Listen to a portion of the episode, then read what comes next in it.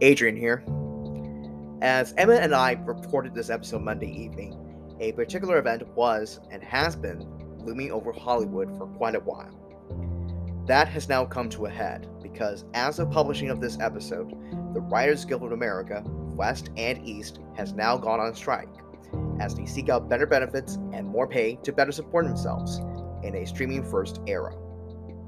While I cannot speak for Emmett himself, I am hopeful the WGA and the major media production companies are able to come to the table in the midst of this historical strike, the first in nearly 16 years, so that we may all continue to enjoy the scripted shows that we love to watch, especially animated programs. As the show stopped production temporarily, I lend my support to the many screenwriters who are affected by this strike across TV and film. In the meantime, I hope you enjoyed this episode in appreciation for all the screenwriters and many other people involved in the Toons that made us, as we wait for a positive conclusion to this work stoppage.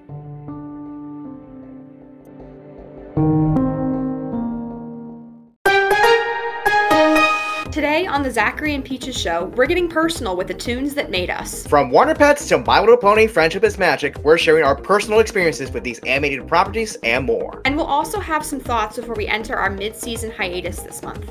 That's all coming up on today's edition of the Sachairi and Peaches Show, May 2nd, 2023.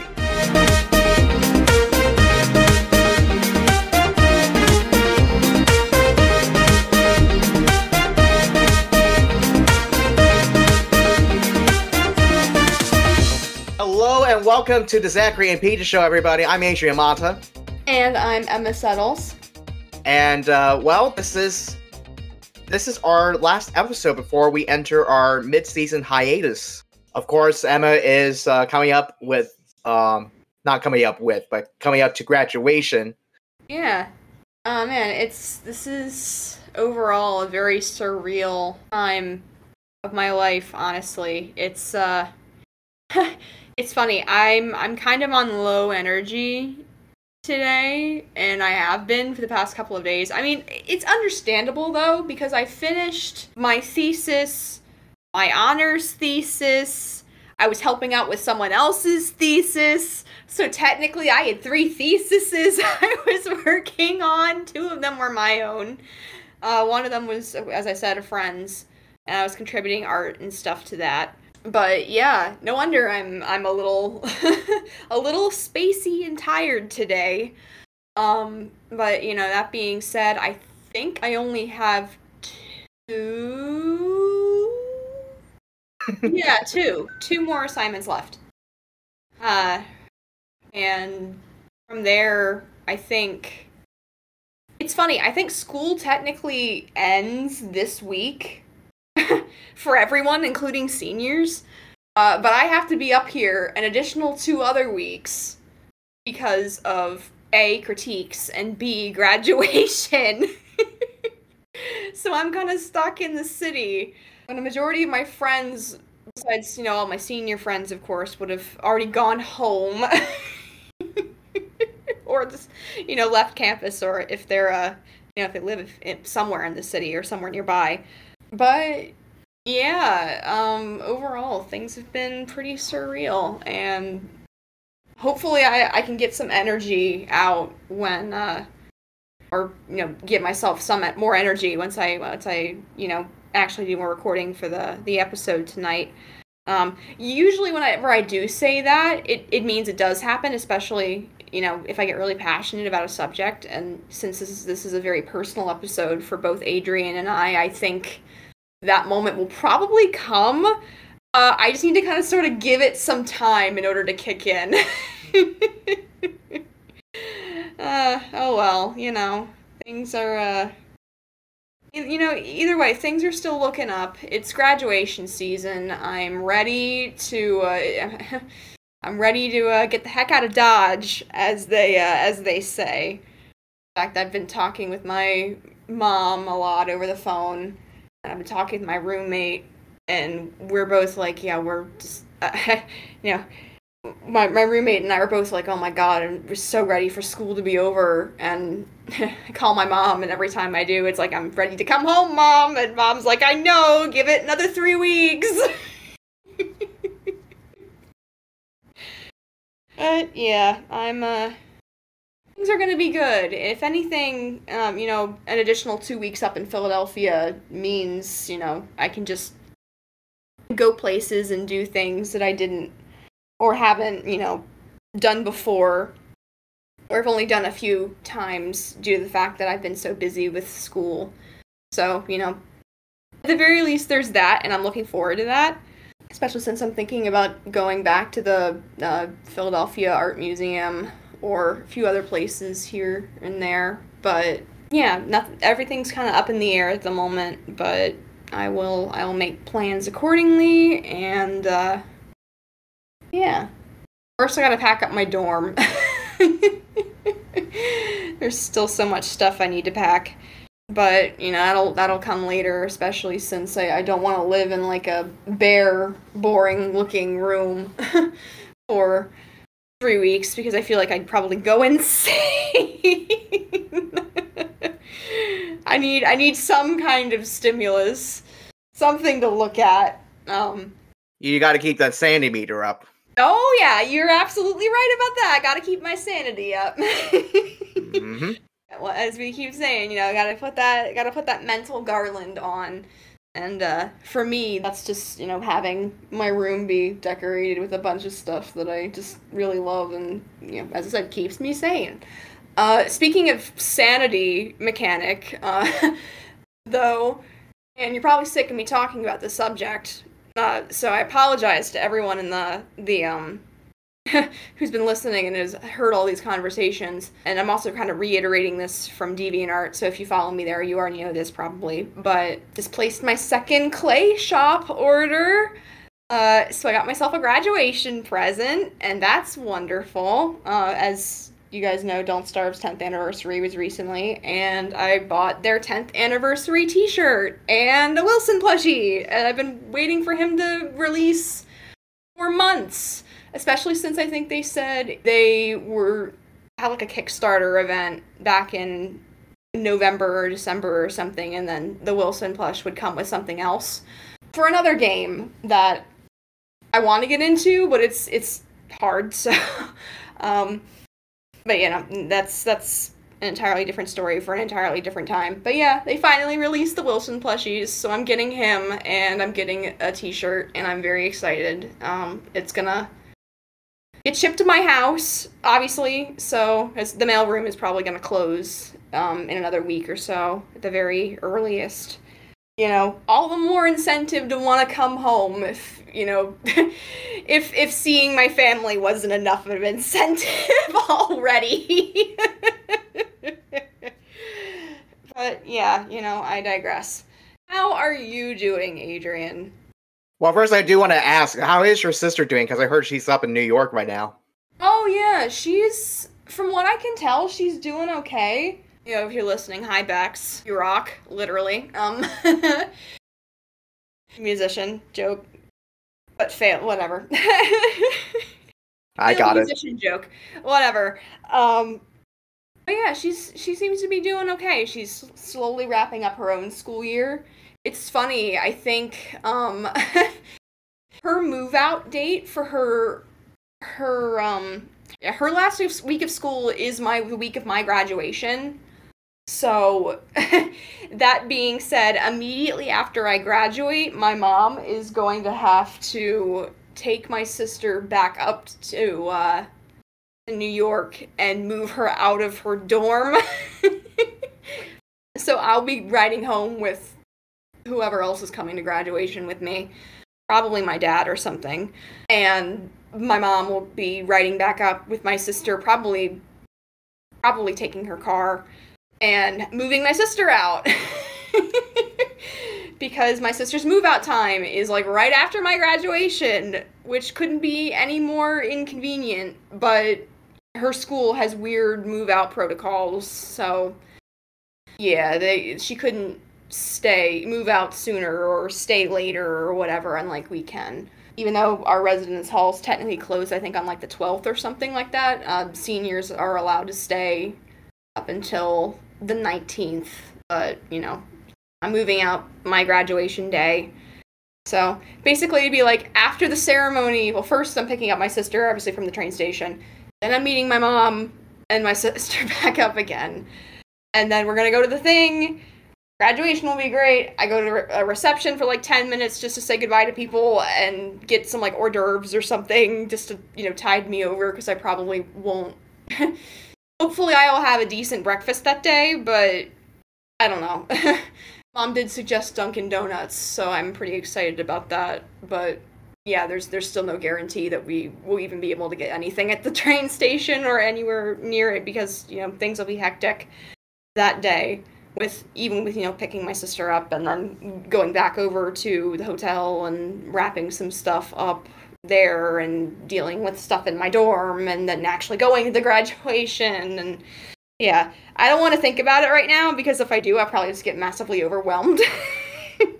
And the sanity meter is going to go down too. Yes i can feel it slowly dropping. So here so here so so let me go ahead and tell you let me go ahead and tell you like how the past week has been. Wednesday i was at this i was at this sandwich shop called uh, blondie's over at the Toon Lagoon section of islands of adventure. And it went by okay. We just made like some sandwiches and and also served some hot dogs over there. So that was pretty much about it. And then friday was of course uh second and final grad bash of the season and at this time I was over at uh, one of the car- one of the carts at Toon Lagoon. So it was the icy car. Yeah, so it was the icy car. There's like a bunch of icy icy flavors over there, like some cherry, wild cherry, Coke, cherry limeade, blue raspberry, minute lemonade. and I think that's re- I think that's really about it. I think I, there is one other flavor that I can't. Oh yeah, Fanta orange. Fanta orange. Oh, yeah. Uh, yeah. ices. I haven't had I haven't had an icy in a hot minute. I did get um. It was funny. Yesterday, I, I, I get like little notifications on my laptop, like on the startup screen of like what holiday, quote unquote, it is every day. And yesterday was National uh, Bubble Tea Day, so I decided, you know what? I'm gonna go get bubble tea today. So I went on a little adventure and I got some bubble tea. And the best thing about that, and the reason why I am bringing that up during your icy conversation, is because it was basically like if bubble tea and like a frozen smoothie had a baby, and it was the most wonderful thing in the world.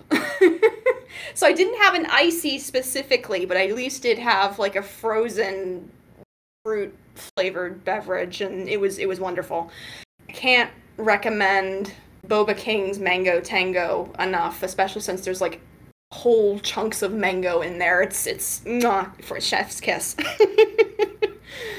yeah, ices. Man, that's that's it's funny. It's like, you know, sign that summer's coming and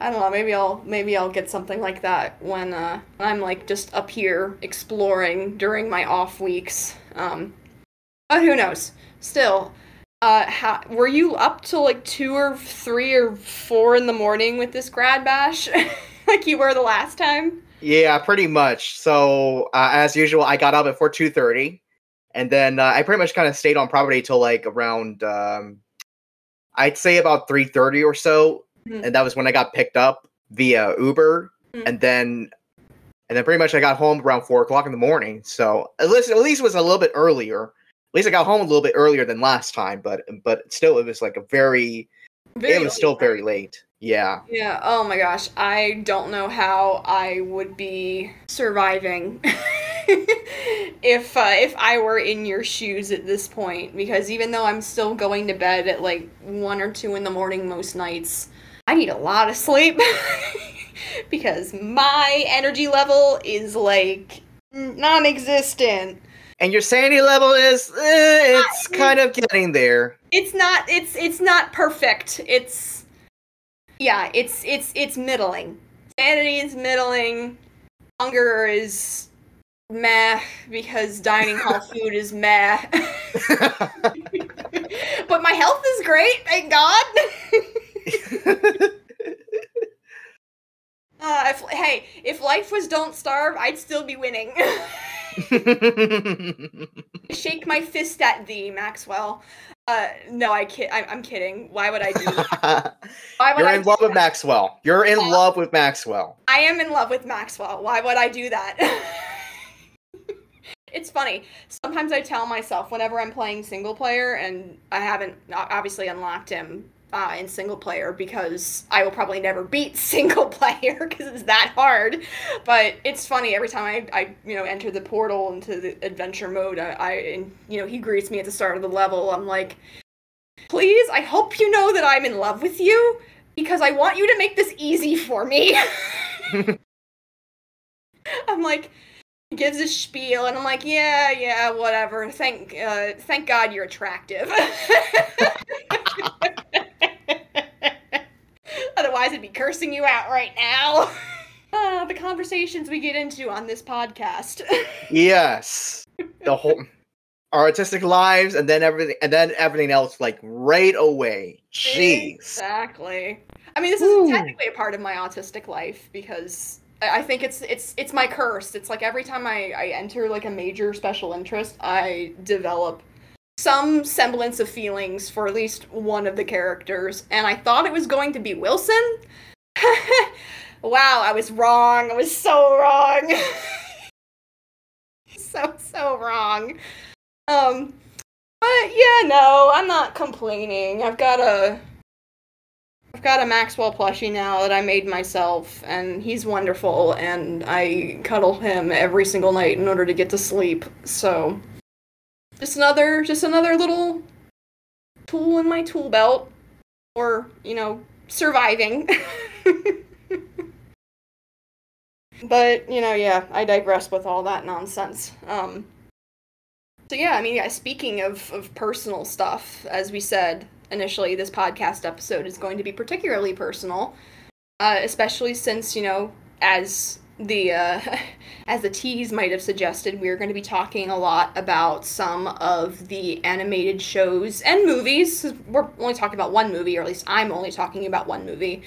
But you know, just any you know animated property in particular that has gave you know had a big impact on us specifically when we were younger which is funny because like i also recently did an assignment for one of my classes where i sort of reminisced on some of the the- stuff that i used as coping mechanisms and things that i just enjoyed as a kid and i'm pretty happy with that piece for the most part i, I remember i spent all night doing it I finished it and it looks cool. Also my first time rendering water texture, and that was hard, to say the least. But yeah, I'm gonna be talking a lot about some of the stuff that basically made me want to become a part of this industry and, you know, in general gave me an interest uh, in animation. And Adrian, of course, you are going to be doing a similar thing as well. Uh, you know, not necessarily from an industry standpoint, but at the very least, you know, as as you have countless, you know, said countless times, as an animation fan or as an animation, uh, I don't know, appreciator, I guess. Enthusiast actually. but, uh, Enthusiast, yeah. yes, that's that's the better word. That's a better word. that's a much better word.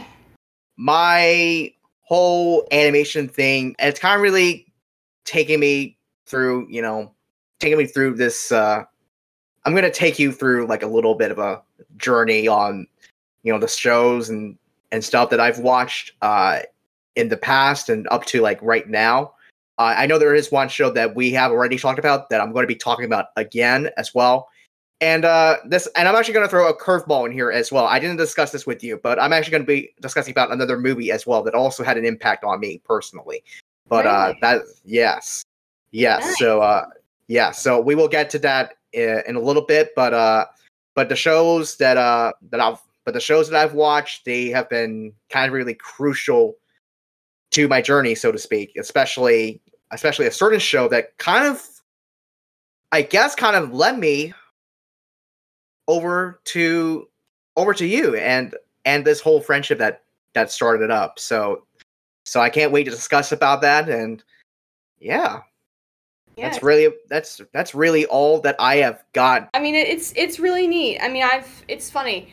Uh, this is like another thing that I'm kind of mentioning, and things are still kind of up in the air at the moment about this. But I have been talking with, um, believe it or not, therapists and people just like in the psychology field. You know, people who are affiliated with my school, of course, but my, some of my counselors and I have uh, been talking about like the emotional impact of animation in particular specifically with um, both both young children as well as you know adult lives and specifically with like the neurodivergent community. So you know that being said because of, i've had a lot of extensive conversations both about the characters and the things that i love as well as just the general psychology of um what uh, of what animation means to so many people. Regardless of age or background i think yeah this is just something that i can it's, it's this is just talking about personal things like this is something that i just i sincerely enjoy and i sincerely appreciate the opportunity to be doing uh, especially since hopefully once i graduate this conversation between the people i've been talking with about you know the as i said the emotional impact of animation on our lives growing up and on our lives in the future is that hopefully this could potentially lead into me maybe collaborating with them on some sort of paper in the future. Uh, There's very little academic literature about how important animation actually is for human psychology. So, yeah, this is something that's been kind of presented to me and it's still sort of up in the air so i don't want to completely say i'm definitely doing this but or you know we're definitely doing this because i'm still ta- i'm you know talking with other people too. But yeah hopefully there's there's every possibility i could have an academic paper as one of my credits. Wow. after i, I graduate. And it, it's all in animation. And it's all into the psychology of it. So yeah um yeah i, I dropped i kind of just dropped a uh, dropped a massive uh dropped a massive bomb there by admitting that but you know yeah there's every possibility that i could be talking about stuff like this in the future with people but Yeah. in general, um, this sort of, you know, uh, tying it all back to the nature of this episode. As I said, everything is we're gonna we're gonna talk about this episode is super personal to us. I mean, everything that we have talked about already, at least most of what we talked about already, has been somewhat personal to us. But this is like getting down to the nitty gritty and really focusing and honing in on okay, what really got me into animation. And I think I mean, all all of us animation lovers, whether we're in the industry, aspiring to be in the industry, or just a plain fan, um, I think we all have that like one or that handful of animated properties that really got us interested in the art of animation. So that being said, let's eventually dive right in and discuss some of these things. And uh, and by the way, that academic paper that you mentioned, um, that possible academic paper that you Mhm. mentioned, I think that really, what you said, I think that proves that animation is more than just another medium, and that animation is not even a genre at all. Like it really has this this kind of therapeutic effect on on all of us really when we watch certain pieces of animation, be it a movie or TV show, whatever. So I think it's gonna be very fun to dive into, you know, you know how these um, how these shows and and also in both of our I guess in both of our cases, uh, are the movies that we have watched have had an effect on us as human beings uh, as we go as we have gone about with our lives. So that's gonna be really interesting to go into. So uh, anyway, uh, usually at this point I would throw it to the break, but uh, since uh, but since uh, this is kind of really our last episode uh, before our hiatus, I kind of I kind of have a little bit of surprise here. Why don't you throw us to break, Emma? All right. Uh, oh gosh. Uh, it's funny. This is this should be so easy, and because I've never done it before, I'm like, oh, I'm so nervous. But yeah, um, we're gonna go on a quick little break here, and we will be right back with more of the Sachairi and Peaches show. So stay tuned.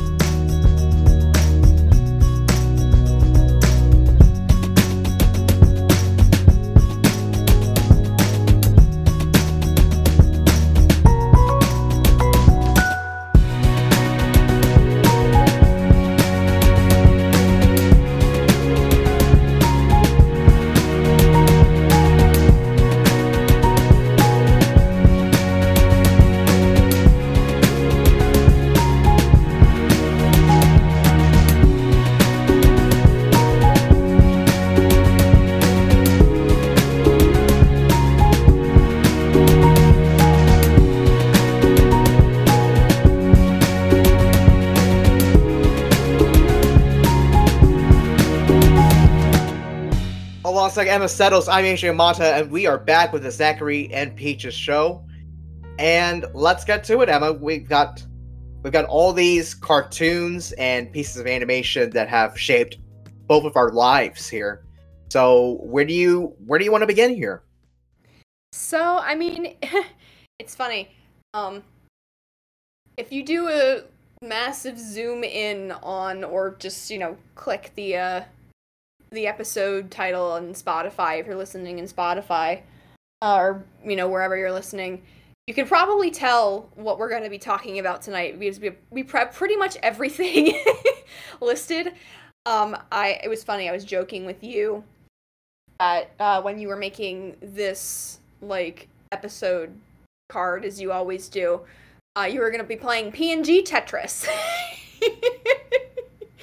as uh, uh, yeah, so if you look at the PNG Tetris board, um, for lack of a better term here, we're going to be talking about quite a few cartoons tonight, and hopefully we don't like. I'll try. We, we hopefully we don't go overtime or too far overtime, um, because we want to try to keep as concise as possible. And listen to me rambling; it probably doesn't help that.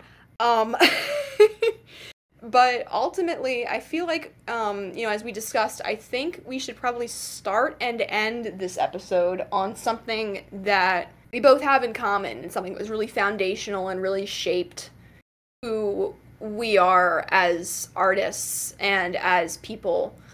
So that being said why don't we start out with uh, maybe a, a, a show name that you that you know you listeners haven't heard in a while, but uh, Wonder or not even heard at all.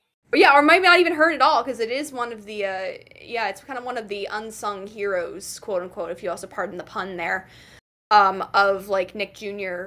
early two thousands Nick Jr. animation. But you know, as I said before, Wonder Pets. Let's talk about these cuties. Yes, so so this show was uh was produced by Little Airplane Productions, and they used a bit of a unique method called photo puppetry.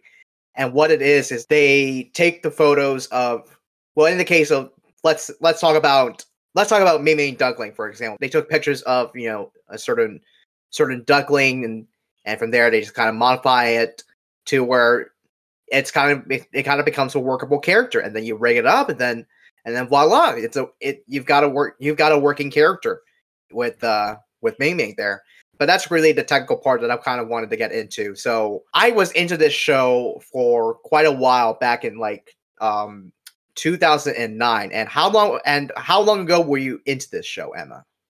I was probably in like okay, so I'm trying to think about it, but I remember distinctly being in like first grade, like that like late kindergarten first grade and second grade. That was like my my prime Wonder Pets uh, fixation time. Uh, I used to watch that show so much as a young child. It was something that I was just I was so drawn to, particularly because of the fact that um, it was funny as a little kid. I really really loved guinea pigs. Um, I wouldn't necessarily have would have called them like my favorite favorite animals back then because that title obviously was like you know worded to stuff like bats and penguins, which are two of my favorite animals today.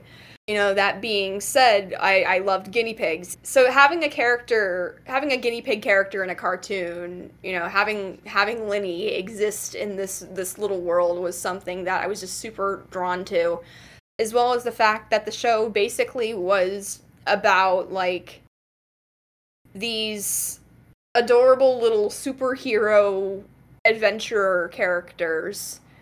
Um, you know, as I said, Linny and then Tuck and Ming Ming. And they went on all these different little adventures in order to rescue baby animals from danger. And we got so got to like hear a little bit of information about these animals and a little bit about like their environment and habitats and stuff as well as every once in a while there was a cute little song. But yeah, it was just it was one of those shows that I feel like had a really profound impact on me as a kid because of the fact that like I've always been really drawn naturally to animal media. Um which is funny because a majority of my favorite characters now as an adult are all people or human resembling. But you know, even still, I'm still like you know an Octonauts fan and a Bluey fan, and my favorite Owl House character is King, and I play Pokemon, and you know all that stuff. And I draw animal characters all the time, so you know that part has obviously hasn't left me. Wouldn't be a furry if, if it had, to be completely frank with you. You know that being said, I think the fact that I had there was this show out there that existed, told you about animals and told you about it in a way that was really charming and sweet and friendly and a lot of fun but also like you know it, it showed basically the, the power of the underdog or the power of the little guys um, I think something that I really appreciated as a kid was getting to see like the adventures and misadventures and you know triumphs ultimately of the underdog characters, and that's that's still something that obviously stuck with me today. But you know, being a quote unquote underdog myself as a kid, uh, getting to see like you know little characters making a big impact i think really got yeah i think it was something that really stuck with me. It made me realize that you know no matter how small i am or no matter how small other people make me feel i still have a profound impact on this world. And as long as you give me a chance i can do great things and yeah, I mean, I don't think I realized that that's another reason why I was so drawn to Wonder Pets as a kid, but I think it's it's one of the reasons why I stayed in the fandom for as long as I did. I think I I, I don't think I stopped watching it until like fourth grade, and it wasn't because like oh it was babyish or whatever. It's because like I kind of you know I moved on to other things. I mean, it was funny. I watched a lot of quote unquote preschool animation up until I was in like maybe third or fourth grade and obviously I still do today because I mean like Octonauts and Bluey are my prime examples and are two of like my all-time favorite shows. So yeah, I've got a I've got a big soft spot for shows like that, especially if they're done really really well. And I, I think I would probably put this show maybe not quite on a Bluey or Octonauts level because I think there's a level of nuance and sophistication to both of those shows that wasn't completely present in Wonder Pets because I mean, you know, it, it was a typical little kids cartoon but for what it was, it was really charming and really lovely, and it really got me to think, you know, at least as I got older and as I was examining myself, like, okay, why did I like this thing? Uh, besides, of course, look cute baby animals and, you know, guinea pigs. Uh, getting to watch something like that as a young child really had a profound impact on me. I don't think it was like my eye opening moment of, like, you know, I want to do this for a living you know, I want to be an animator because I don't think I even knew that that was a legitimate job back then. Um, but it was definitely something that you know I, I, enjoyed and it was one of those cartoons that i constantly went back to instead of like you know watching it once and then never returning or watching it only when you know it was on and i couldn't find anything else but yeah ops to the wonder pets you guys were adorable yes. um yeah you have anything else to say about it that i i didn't say already adrian I remember uh, printing off these coloring pages of the Wonder Pets uh, back in like fifth grade or so. I was still obsessed with the show at the time. And my fifth grade teacher at the time, her name was uh, Mrs. Abrams. She was going to be uh, moving moving down a couple grades to uh, to teach uh, kindergarten, and she was going to be teaching teaching kindergartners the the year after I moved on to middle school. So I basically just kind of decided to color in all these coloring pages that I had like compiled and pretty much just put them together in a book, and you know, you know, pretty decided to give it to her as a gift.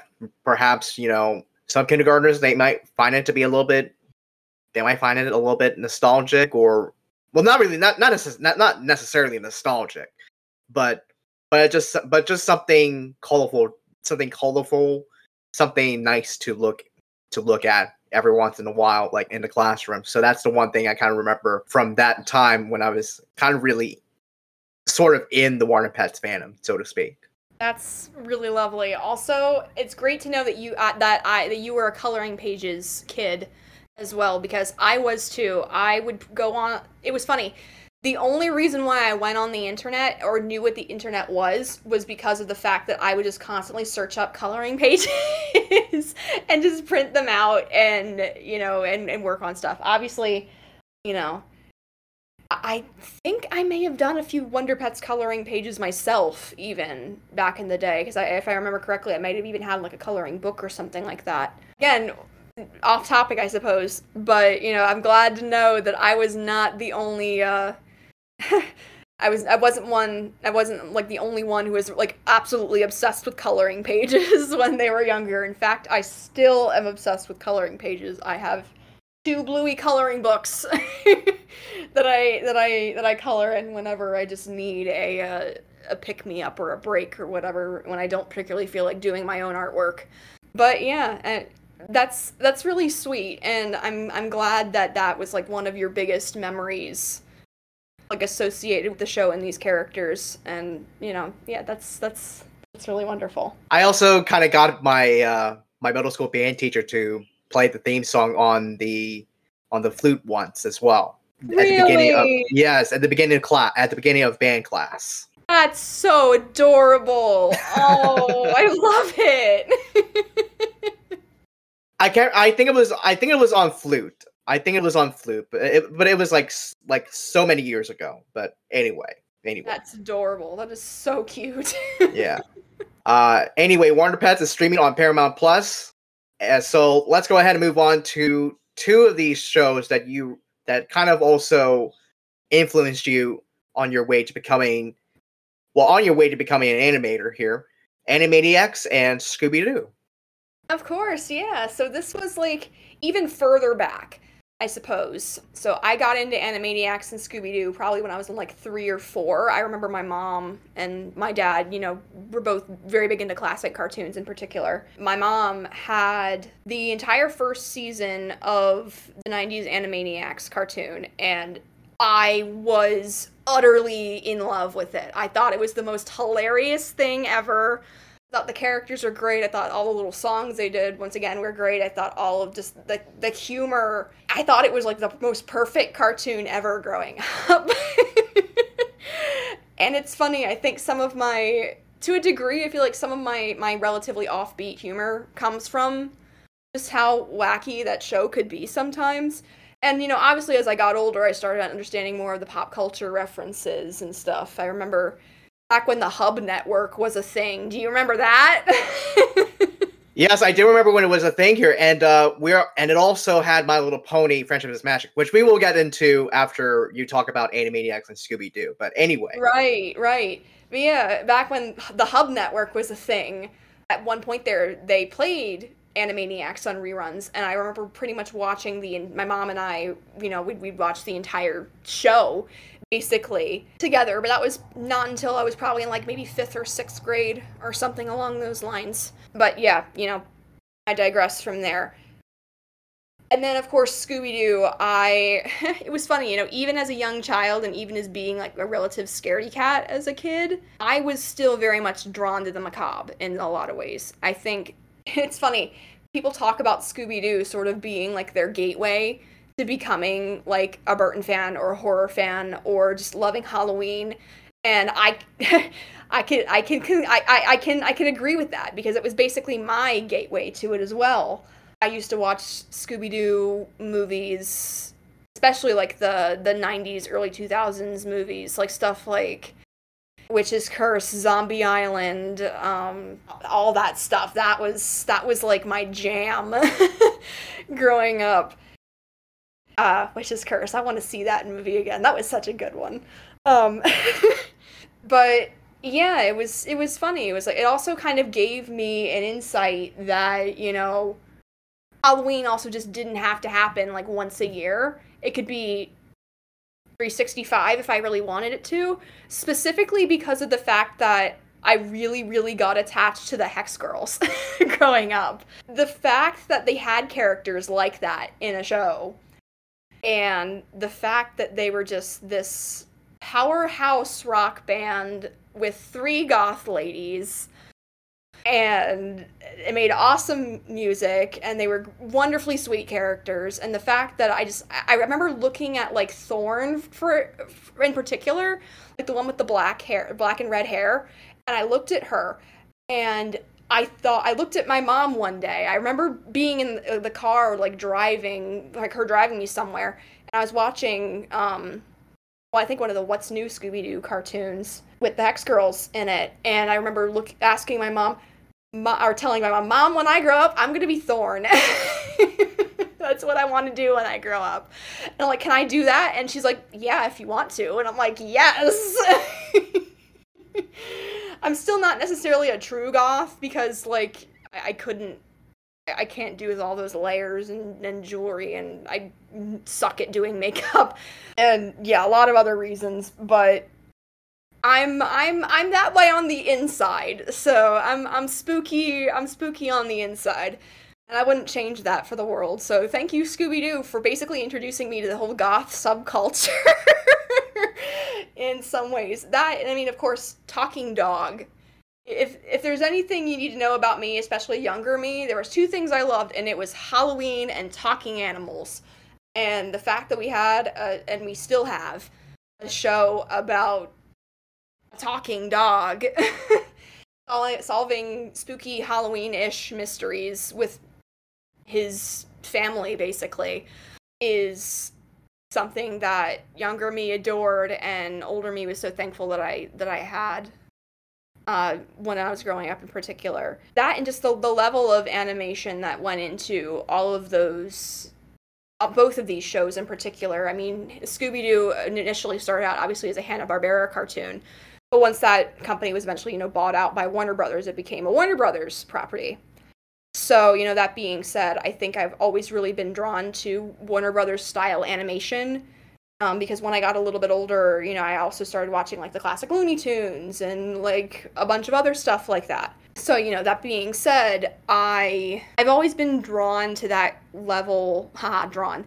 Uh, but I've been drawn to that specific style and that specific like method of animation, which is funny because my own personal style I feel is a bit limited. um, but then again, I also have wackier character designs with lot, lots and lots and lots of details and nuance. So no wonder. But yeah, overall, I think if anything, those two shows really influenced a little bit of my like stylistically. Um, what I do, but also just, you know, a little bit of my humor, a little bit of my taste in future media. And yeah, pretty much I uh I owe it to both Animaniacs and Scooby Doo for basically me being the wacky, fun, goofy, somewhat goth that I am today. So thank you to both of those particular uh, people involved yes. All with those shows. So yeah. All right. Uh, Animaniacs, the original version at least, uh, can be bought on uh, various services like Amazon Prime Video or uh, or off of YouTube. Actually, the full episodes of which, at least, and most, if not all, of the Scooby Doo properties uh, can be streamed through HBO Max, soon to be called simply Max. Uh, come May twenty third, I I think that's that is the date. So those are the those are the places where you can you know watch uh, both of those cartoons. Let's get on to My Little Pony: Friendship is Magic then. So this show was kind of really the one that uh, I got into after, of course, Wonder Pets got moved off from basically from the from the daytime and evening uh, Nick Jr. schedule. So My Little Pony was the one show that I got into. And at the time, the at the time when I joined the fandom in 2012, we were in the we were in the middle of um I think I think we were towards the end of season two, if I remember correctly. But uh but I was in the show and uh this is kind of really the program where you kind of really get to learn about making friends and maintaining friendships and all that through all these uh, interesting stories told through these my little ponies to, for lack of a better term. But but uh but those but those two years that i was in the fandom um from 2012 to 2014 i the one thing that i remember was basically just making desktop wallpapers out of that and and just out of like these vector illustrations of these characters including you know twilight sparkle and rainbow dash from from all these various episodes and just trying to uh, put together these uh, wallpapers in a way that you know made sense to me at the time and so so that's kind of really that's kind of really how i kind of got started with graphic design really this was kind of really my believe it or not, my gateway into that. So there's that. And then, uh, you know, obviously all the stories and whatnot, but also, you know, the fandom, you know, we kind of jumped the shark when Twilight became an Alicorn and all that. And then we got all these other stories. And then it's just, then seasonal rot, I think, kind of happened. But, but that was like way after I left the fandom in 2014. So anyway, there, this was a, this was just a fun little program that I got into uh, during I think middle middle and uh, high school, and then uh, yeah, pretty much about that's pretty much about it. That's all I feel like I can I'm able to discuss about it. But uh, but what are your thoughts about it? What are your thoughts about this, Emma? I mean, it's funny. It's like I you'd think that someone who is like really really deep into the furry community would be like really really foaming at the mouth for my little pony but that was actually more of um like a younger me's kind of situation. I remember being into like i think it was like gen 2 or 3 you know before we got um before we got friendship is magic. Um, so that was like something that I collected as a kid, and I watched all the original animated specials and stuff like that, including a little bit of the '80s stuff. Um, so yeah, I really I, it was something that I enjoyed as a kid, but it was something that I didn't really completely get into as a uh, teen slash young, you know, as a as a preteen slash teen slash whatever. I guess the only reason why I wasn't necessarily gravitating towards it more was maybe because of the fact that like I kind of had a bad taste in my mouth about like horse characters because I was long story short, I was bullied by a bunch of horse girls in in elementary and middle school, so it was kind of like, you know, I don't I'm not a huge lover of horses anymore. Now, obviously, that's that's sort of changed. I like unicorns a lot. Um, I, I have to. I they're my freaking school mascot. but I mean, yeah, in general, I think to a degree, even without watching a lot of the show, because I, I, saw a few episodes, like, oh, this is cute. Uh, I never really, really got deeply, you know, involved with it. But you know, that being said, even a little bit of the MLP style sort of rubs off on my current work, specifically like how I draw eyes and with how I use all these wild colors and stuff like that and when designing characters. So, yeah, you know, that being said, it, it even in, it sort of indirectly had a little bit of an influence on me, even though it was more of like me looking off of okay, what are the, you know, stylistic trends of the furry community and what can I use in my own artwork and take it and, you know, revamp it obviously and make it suit my own artistic needs, wants and desires and what and what feels good to my hand. But yeah, it, it it's it kind of influenced my artistic de- development to a to a slight extent. Uh, not of as much as, of course, as you know all the properties I talked about before and some of the stuff that I'm going to be talking about in the future. But yeah, I mean, I think overall even with the fandom being yeah Just um, being the fandom.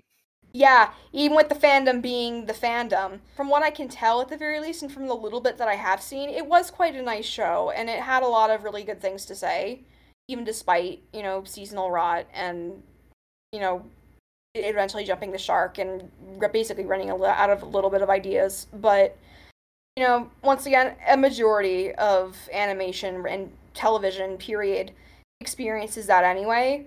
So it's it's not something that's unique specifically to MLP film, but yeah, I think overall, I find it really interesting though that you said it was kind of like what got you into graphic design. I think that's something that, yeah, I think that was something that was that's that's really neat. And I mean, I think just between, it's funny, just between you and I, but also not between you and I because we're recording this. But um, back when you were making music like a lot, a lot, and you were using like a little bit of samples of like uh, MLP characters talking and stuff like that. In Oh yeah. you did. I loved some of the. I- my, it's my. This is my past life we're talking about. Emma. Yes, I am. I know we're talking about your past life, but I loved some of the stuff that you made. It was it was really neat. I mean, it's funny. It's like pro- if there's anything that I can really give My Little Pony fandom credit for is that a lot of you guys, you know, not specifically talking to you, Adrian, because obviously you're not a part of the fandom anymore, but you know, to any uh, MLP fans who might be listening, um, props to you guys for being like super talented individuals for the most part. Like you guys can really draw, you can really make music. Uh, it's funny. I actually listened to a little bit of Brony music, not specifically stuff that directly spot, you know, samples stuff from the show, but was made by um was made by the people in the My Little Pony community because it, it every once in a while I, I I listen to a lot of like when I'm not listening to like my Indian rock kind of stuff, I will every once in a while put on EDM just to kind of get my blood flowing, and it's just something that I've liked ever since I was I was young. And a lot of the indie EDM that I listen to is mostly done by furries and people uh, of the MLP community, and there's a lot of crossover between that, obviously. So I found some of these really talented uh, MLP musicians, essentially, you know, through looking uh, at music made by furry musicians. So yeah, that being said, you got the props to props to you guys for being a pretty talented bunch for the most part, is from what I can tell. I'm not musically gifted at all. I mean, I could sing okay, but ask me to make music and I will be like, uh, what are the what what are what what's what? Yeah, I'm not musically gifted at all. Besides that. Uh, so anybody who can make music is like automatically amazing to me in my eyes. But you know, if you if you're a jack of all trades, like if you can draw and make music, I'm like, oh my gosh, you are the coolest person ever. So yeah, if anything, you guys are cool for the most part. Like even even despite some of the the wacky goings on of your your fandom, you know, if you're as long as you're a decent human being and you actually follow some of the lessons the show presents. Uh, yeah, you guys are a talented bunch. Yeah, there are some Republican bronies that uh, you know, they don't, you know, there's some certain ideologies don't really line up with the show, but that's that's a whole different discussion anyway. Um there is there is one musician that I wanted to point out. Uh his name is Silva Hound and he kind of really came out of the uh, My Little Pony fan with all of these uh interesting tracks uh based on the characters and the storylines that occurred within the show especially and he was very involved with the My Little Pony fandom, especially during Friendship is Magic. Uh, nowadays, he's kind of really making music, uh, espe- especially inspired by you know certain cartoons like uh, Hazbin Hotel and Helluva Boss, uh, which both of those were made by VivziePop. But uh, but that's the one musician I wanted to point out who has uh, who kind of really got a lot of fame from uh, from making these uh, tracks and songs uh, based on Friendship is Magic.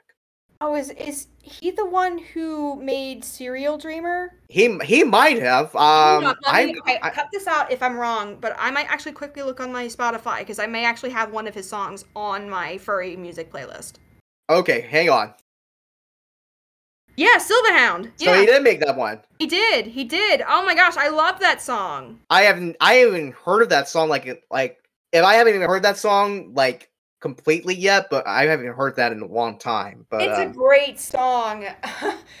um, it- yeah, once again, I, I I discovered it through like you know just browsing EM music specifically made by like fandom communities, specifically like you know just animal media fandom communities, not even specifically you know furries, but you know bronies and everything else in between. So, yeah. That being said. yeah, re- reiterate myself again. You guys are a talented bunch. mhm. especially since one of my my favorite indie EDM songs basically came out of out of the community. So yeah, props uh props to you guys. I, even though I think that may be vaguely inspired more by Undertale, I don't know. Oh, that might. Oh, that might. That might be it. That might be it. Yeah, but still, whatever. It's it's it's still made by Silva Hound, who you know obviously got his fame starting out with the Brony community. But yeah, again, good job, you guys. From what I can Okay. tell, mo- at least most of you are really cool, Mhm. despite some. Yes. Uh, My Little Pony: Friendship is Magic is, uh, I believe, select episodes of it are streaming on Hulu, and I did check Netflix. It is no longer there, but Generation Five is on there as well. Uh, so uh, if you're interested in looking into MLP G5, there's the there's the new generation film. There's the Make Your Mark series on there as well. Anyway, Corpse Bride. Yes! Oh, my time to shine. You know, basically, I've been in like the Burton fandom since I was about maybe nine years old.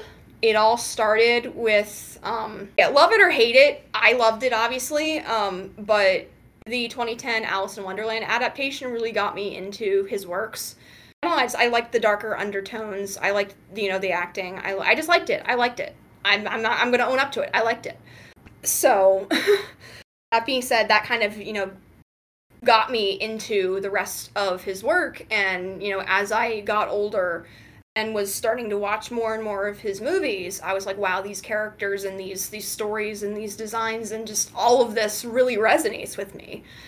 Um, because you know, before we get specifically on the topic of Corpse Bride, but you know, at that time, I didn't really see human characters that I really felt like I could sincerely connect with. I mean, of course, I had some other favorite human characters growing up, like Team Rocket is a good example of that. Like, I, I really loved Jessie and James from Pokemon in particular, and I still love them. They're they're still relatively, you know, somewhat considered to be favorite characters. Heck, I've got a poster of them in my dorm. Um, but you know, I digress with that but even still, I, I really didn't really feel like there were many human characters in media that I really feel like I could connect with, and that I really felt like were uh, like I was looking in a mirror and seeing people like myself on screen. Like I think there is a lot of like yeah, overall, I think it's really important for anyone to find to be able to see themselves, whether it be physically or emotionally, on screen. So I think uh, the, the the whole I guess I kind of call it like the concept of act like me. I never really saw any characters that I felt like acted like me or you know saw the world the way I did. So that being said, even with enjoying a lot of media growing up, I still felt very very isolated and like I still couldn't really relate to human characters because the fact that it was like they're over here and I'm over there and we don't gel all the time. But that changed obviously I think because of Burton's work, and specifically, I think because of Corpse Bride, I was really drawn in particular to. I guess you could call him the main character because, I mean, even though the film is called Corpse Bride, we really follow, you know, the journey of Victor Van Dort, who is a lovely, lovely man. Uh, if you haven't seen the film, he is just this big walking ball of anxiety, and he is as many people who have worked on the film or have you know provided voices for the film or whatever if you know given the task to describe him. But uh he is basically a disaster waiting to happen. And it was funny you know i think overall just because of the fact that he's just such this jittery fidgety anxious being that i, I immediately saw him like wow this character and I would get along so well. yeah, it was perfect. It was it was like a match made in heaven there. Um so yeah, Victor I think really got me to further examine my I think he was one of those characters that I think I started realizing more and more that I use animation in general and characters as a coping mechanism. Because I mean, I didn't wasn't aware of the term obviously when I was younger. And I knew I always used animation as a bit of an escape, but I didn't have the words completely to express that or to, you know, think about that or that level of nuance in order to view media with a comfort lens besides I like this thing. So, you know, that being said, by the time I saw Corpse Bride for the first time, I think I was like 11 years old. And it was on um, ABC Family, which is now Freeform, uh, during their Halloween event. And my mom was like, You gotta watch this movie. I mean, I had never seen it before, but I really wanted to see it. I wanted to see it ever since it came out and i you know i joined her and i watched it and i'm like wow this is a really really damn good movie pardon my language there but it's a really good movie and i think overall just getting to see as i said characters that i really could see myself in specifically with victor being so anxious and not being a perfect hero i think that's something that we see a lot in animation in particular specifically in like you know Disney and even to some degree DreamWorks stuff and just you know all these big names is that you have a hero who is I mean they have flaws obviously but they're kind of perfect. They kind of see the world through rose-colored glasses. They don't, you know, that from what you can tell most of them aren't very anxious and don't mess up that often. Obviously that's changing thankfully, um, because you know we love a good nuanced hero as much as we love a good nuanced villain. But for the most part, I think you know getting to see Victor behave in a way where it it was it felt so authentic and it felt so it felt so real and it, it felt some like an experience that I could relate to. Like the fact that he blurts things out of the blue that he doesn't completely mean or doesn't have the right words to say specific things or even trips over his own feet. Like the fact that they had this character on screen who was basically, as I said, this big mess was perfect. And it really just got me to really evaluate my own self and got me to see okay, you know, maybe who I am isn't a bad thing. Maybe being different is something that should be celebrated. And I think that's definitely something that's co- sort of a common thread throughout most of Burton's filmography, at the very least, from what I can tell. And we haven't even talked about, like, you know, my love of the titular character. Like, I think the one thing that I can really say about Emily, uh, that's her her name, by the way, if you haven't seen the movie, she's not just referred to as the corpse bride. She she has a name and i'm going to refer to her as it throughout the release you know the rest of the segment here. But the thing about emily is that she's been hurt so many times. Her little heart has been broken so many times to the point where it literally led her to her own demise by being too trusting um, I'm not again. If you haven't seen the movie, I'm not going to spoil anything for you, especially if you want to see it. But you know, that being said, the fact that she's been through so much trauma and so much pain and is still such an incredibly gentle and loving and friendly soul is something that I see a lot of myself in as well. Like, I've been through a lot growing up. I've been through bullying. I've been through a divorce. I've been through family members having very poor mental health. I've had going through my own mental health sort of situations. I've been through more nonsense even in college. And just, you know, the stress of being alive is hard. Yeah, just, yeah, yeah. Simply put, you've just you've just been through a lot of yeah, I have been. I've been, th- but it's funny. It's like, you know, I see a lot of myself in Emily because I've been through hell and still come out singing. I've people who have told me, you know, you can't do this or you can't be this wrong.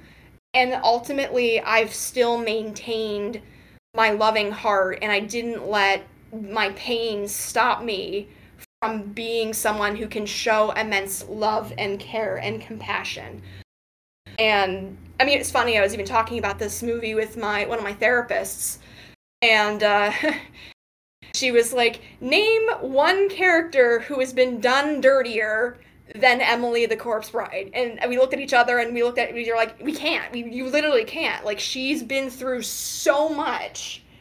And just the fact that she is who she is, a beautiful soul inside and out, is just something that I I think really stuck with me as a kid and really sticks with me now. I think overall, um, yeah, I just I, I think you know I, see this character and I aspire to be more and more like her every day because of the fact that like you know I think yeah, as I keep saying, like it this is these are these characters and this is this movie that real made me realize like, you know, even despite what you've been through, it's still you and it's still and you can still be someone who is loving and gentle and loved too. I could go on forever, but yeah, this movie I think it just it it touches my heart in ways that I, I don't even think I can completely verbally describe. And I think it just has such a great message about forgiving who yourself and accepting yourself, but also like, you know,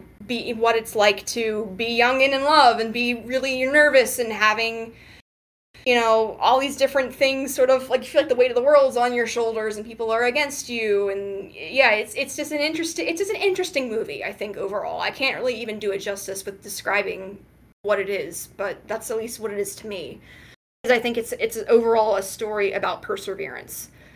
It's about a perseverance of a young groom wanting to return home to be with his living love, as well as the perseverance of a broken-hearted undead bride who is constantly trying and seeking to find someone who is ultimately going to help her realize that she is, you know, perfect the way she is. Maybe not necessarily fix, quote unquote, all of her problems like she initially thought, but at the very least, you know, m- mutually come to an understanding that you know you are you are worthy of love no matter who you are and what you look like. Um, yeah, lovely, lovely, lovely movie, and I I can't recommend it enough, especially around Halloween time. Yeah, a really good movie to get into.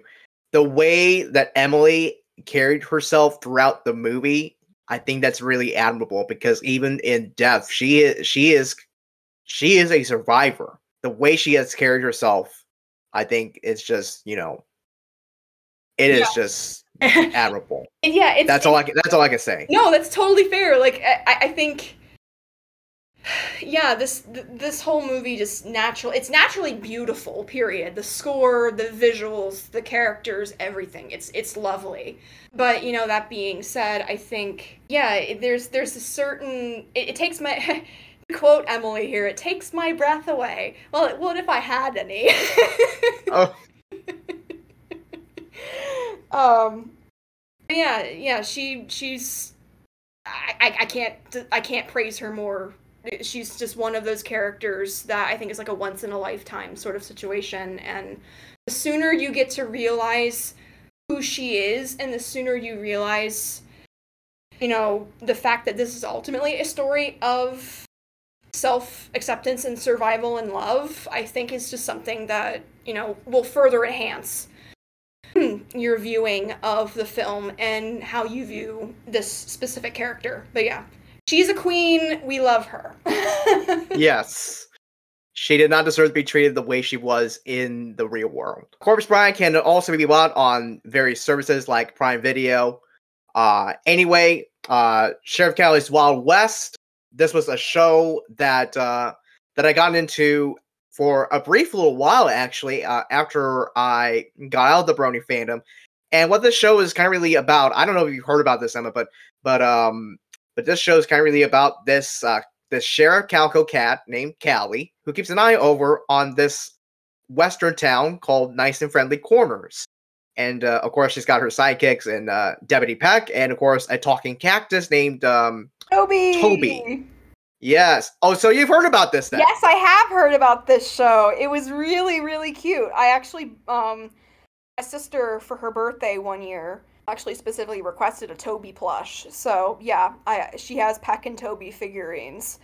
Um, very cute little show. In fact, I actually got one of their like little musical interludes, or at least a little part of it, stuck in my head a few days ago, specifically on the episode with uh, not judging a book by its cover, because the main not the main character, but the the side character that was introduced in an episode is a wolf.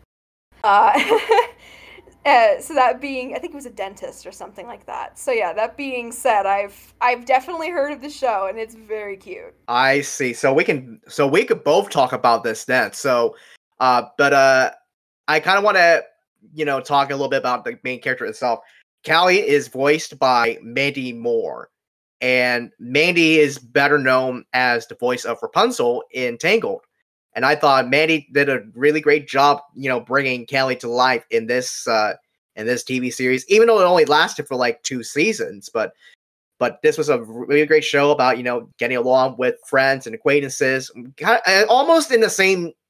If you think about it, almost in the same vein as uh, My Little Pony: Friendship is Magic, but but it's but this is has its own energy. Obviously, this being a Western preschooler show.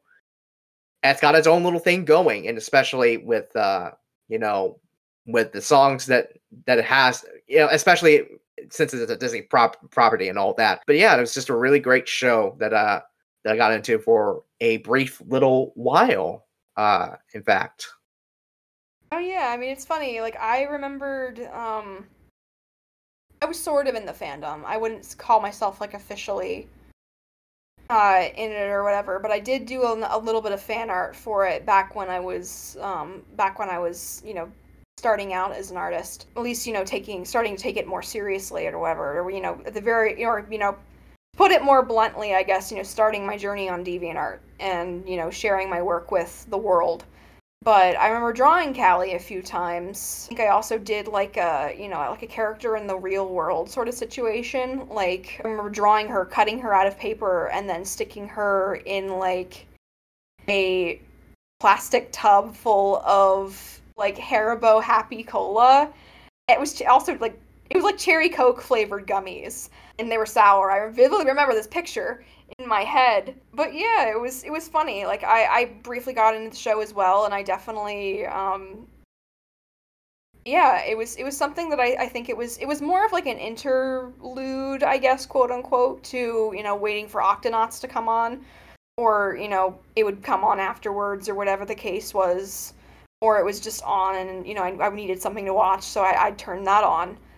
Um, but yeah, I think overall, it, as Adrian said, it was definitely a really cute show, and I think it had a lot of positive messages about, you know, being nice to other people and being helpful and being kind and telling the truth and not judging a book by its cover uh, you know, as I mentioned previously. Once again, the one of the episodes that I definitely remember off the top of my head had a wolf character in it, so not surprising that I remember that. But yeah, I think overall it's it's definitely one of the better preschool cartoons out there, especially if you know, as I said, I think you know there has been, as we even said during like Bluey segments and the Octonauts segments that we've done in the past, but you know, there has recently been like a shift in preschool programming in order to make it basically partially, you know, more tolerable for parents and older kids in the family, but also just make it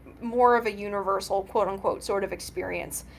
And I think there's a lot of psychology that you can really go into about like the structure and the topics that preschool shows in particular, I mean, cartoons in general, but specifically preschool oriented cartoons, discuss. And the fact that, I mean, once again, I was talking about this with other people, but it's so funny that a majority of the lessons that we should have learned from watching cartoons growing up, some people don't really seem to grasp. Uh, into adulthood, and that's like a whole other can of worms. But you know, that being said, I think people could learn a thing or two from shows that basically just promote the value of kindness and understanding and compassion, such as Sheriff Callie's Wild West and a multitude of other animated series. Yeah, I, I totally agree with you on that. Definitely a lot of lessons to be learned, you know, especially from cartoons in general, and especially Sheriff Callie. Uh, Sheriff Callie's Wild West streaming on Disney Plus. And speaking of Octonauts, let's get into it right now here, actually. Uh, so Octonauts, of course, uh, we have talked about it uh, before earlier in the show. Not not in this episode, but but in a past episode of the show. So we must not, you know, get a little too too carried away. too carried away with uh, describing the show, but uh, but we haven't really talked about our personal experiences with the program yet. So why don't you start off first? Yeah, I mean, Octonauts was something that I kind of discovered out of the blue. Uh, once again, unintentional puns there. But I vividly remember being uh, like maybe, I think the show came out at like I was like 11 or something like that. 10 or 11 uh, i remember searching up like new like cute new desktop wallpapers that i could use for my laptop and i found like a mock-up of a scene from the intro that was done by the octonauts modeling team and it was peso with um, I think he's with an anglerfish or something like that. And Kwazii and Barnacles were inside of the Gup A, and they were just looking on while Peso was doing his thing. And I'm like, wow, this is really cute. Um, these characters are great. And you know, later on, I realized, wait a minute, these characters are in a new cartoon that I'm hearing about, and that got me even more excited. Like, what are the odds that I discovered that this, these characters in the series existed way, way, way, way, way before even I heard about the show in general? So, you know, that being said, I think the second I, I, I realized that it was a show, I, you know, I, I woke up early in particular to watch it, and I just instantly fell in love. I don't know if I've told you this, Adrian, but I remember being a really young kid and I was really, really into marine biology. And I knew a lot about fish and sharks and all these different like sea creatures. And of course, you know, I was into penguins and a bunch of other stuff like that. Um, so, you know, that being said, I, I, I used to go to like, you know, our marine life museum and our aquariums and stuff all the time as a kid. Like it was just something that I just I, I I adored. So even though I, I had sort of grown out of that phase by the time I was 11, it was still like a nice callback to who I used to be and something that I used to really really enjoy. And I also got to learn a lot about new animals that I had either never heard before or had only known so many things about. So you know, that being said, I was like massively, massively in the fandom for for I think since from I was when I was like 11 to when I was like maybe 15 or something like that. Obviously, I'm still a part of it, but like not as active, of course. Um, and once again, I still haven't seen Above and Beyond or many of the or a few of the the newer specials. So i need to get to i need to get to that. I need to get to the musical special. I need to get to a couple of other things. But you know this show had such a massive impact on me because of the fact that i think it was it was one of those things that it wasn't completely like you know the, as i keep saying the nail in the coffin as to yeah i want to be a part of this industry. But this show in particular, I think, was really got me. I think it was it was like the first studio. I think it was Brown Bag that was actually uh, initially working on the show before it was transferred. Yes. Yeah, yeah, before it was transferred over to Silvergate and you know back and forth between other studios. Well, actually, Silvergate was uh, they were the main production company. Brown Bag was providing the animation for the program, and then Mainframe took over that aspect of production uh, after season four. Okay, that makes sense. That makes sense. But yeah, you know, it was funny. I was I was thinking to myself, you know, I want to work on this show and I want to, you know, provide concepts and characters and, you know, episode ideas. I remember even writing my own mock screenplays of octonauts and doing all my research into all these different species of animals and, and things. And, you know, I think I tried to send it to someone in an email that was you know involved with the show. Obviously I, I never heard back. I don't even think they got my email initially because i think it just you know failed. But you know at the same time it it it, it got me into in, indirectly of course, but into my love of screenwriting and it got me you know as it was like my first studio that I had in my mind that like okay I want to work here once again, that's obviously has changed over the course of my life because then eventually, you know, it evolved into me wanting to work at Laika, and we'll get into Laika a little bit later. Um, and then wanting to work at a couple other studios, and then now I Klei is like the main goal. You know, that being said, it's still the show definitely gave me, if anything, it gave me a lot of comfort, and it gave me a lot of like it's funny. It was like it made me wonder, like, where has this been all my life? Especially since the Octonauts existed even when I was, you know, at the, the quote unquote at the right age. Once again, I, I use that term loosely because anyone can watch Octonauts and enjoy it. But you know, these characters have ex- existed since I was young, and through the storybooks that they were initially based off of, you know, thanks to the incredible uh, duo Meomi design. It was like a sort of a better late than never sort of situation. You know, I'm, I'm just happy I discovered it, and I'm so happy that it, it overall, I think it just made me improve my artwork a lot, and it got me to love screenwriting, and it got me to just really appreciate who I was as a kid, too, as like a younger kid, too. Um, and that it just also provided me with a lot of comfort. Like, you know, as I mentioned before, I got a lot of comfort out of Peso, specifically him being, you know, the, the nervous sort of character, the compassionate character, but also like, you know, the son of a sing of most likely a single mom. Um, and a bunch of other different stuff in general.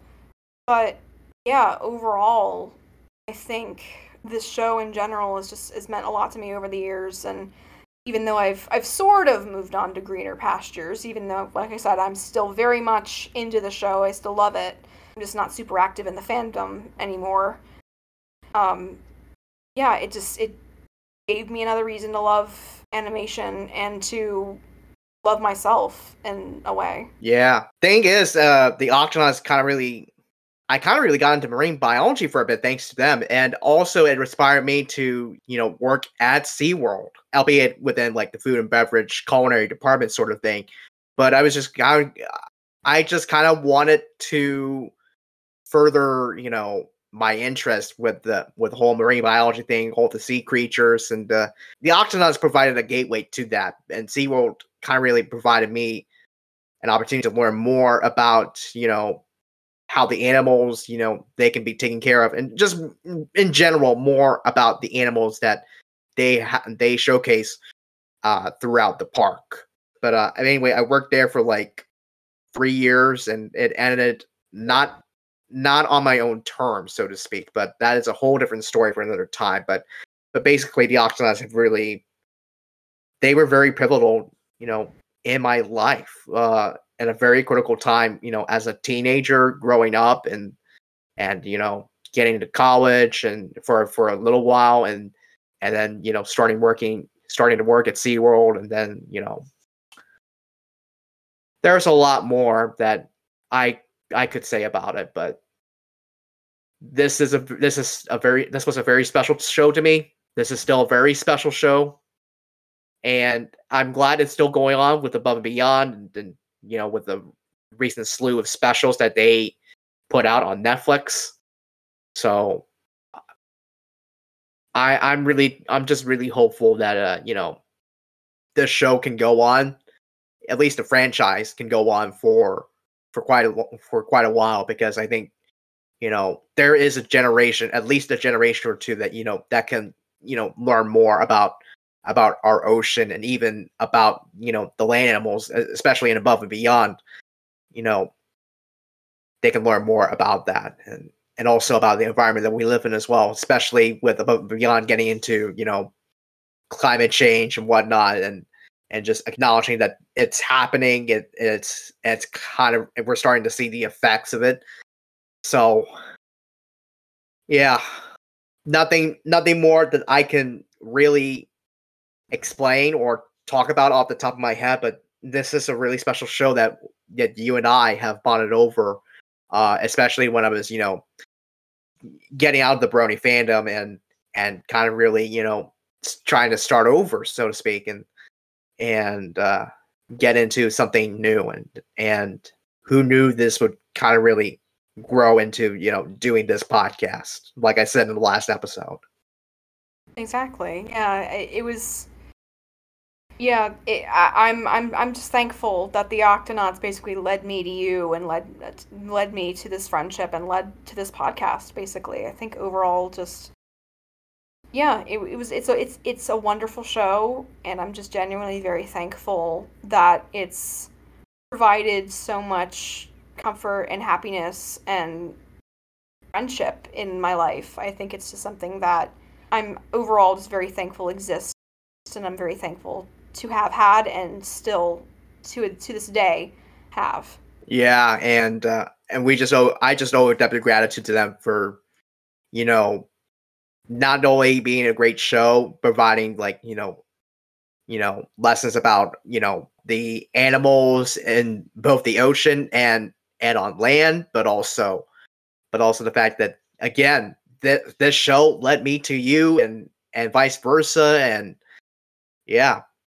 this is just uh this is just one of those shows that uh you know once you've um you know within the fandom once you've once you've met somebody that you know that uh you share a common interest with you just kind of really you know get to learn more about and then you know friendship kind of strikes from there. So that's really that's really the best thing that's really the best thing to have happened to me. Ah, that's wonderful. I, I I agree with you. It's the same. It's it's it's absolutely the same thing. Um, on my end as well. So. Yeah, thank you, Octonauts. yes i actually have i actually have tears i have tears coming out i'm sorry oh. oh my god Oh. Who knew this would lead to this? Oh my god. oh, it's Oh. okay. It's okay. Cry it out. If you need to cry, then cry. Oh, I'm gonna I'm gonna miss doing this with you for the next for the rest of this month. Really, I'm just gonna I'm really gonna miss this. I understand. Oh my We will. Hey, we're gonna return. We're gonna come back, and we're gonna come back and make the show even better than it already is. Yes. Think of this as an opportunity for rejuvenation and then rebirth. Yes. Yes. Yes to all that. Oh. Oh man. Oh. I did not expect it to hit me like a ton of bricks, but uh but that just happened.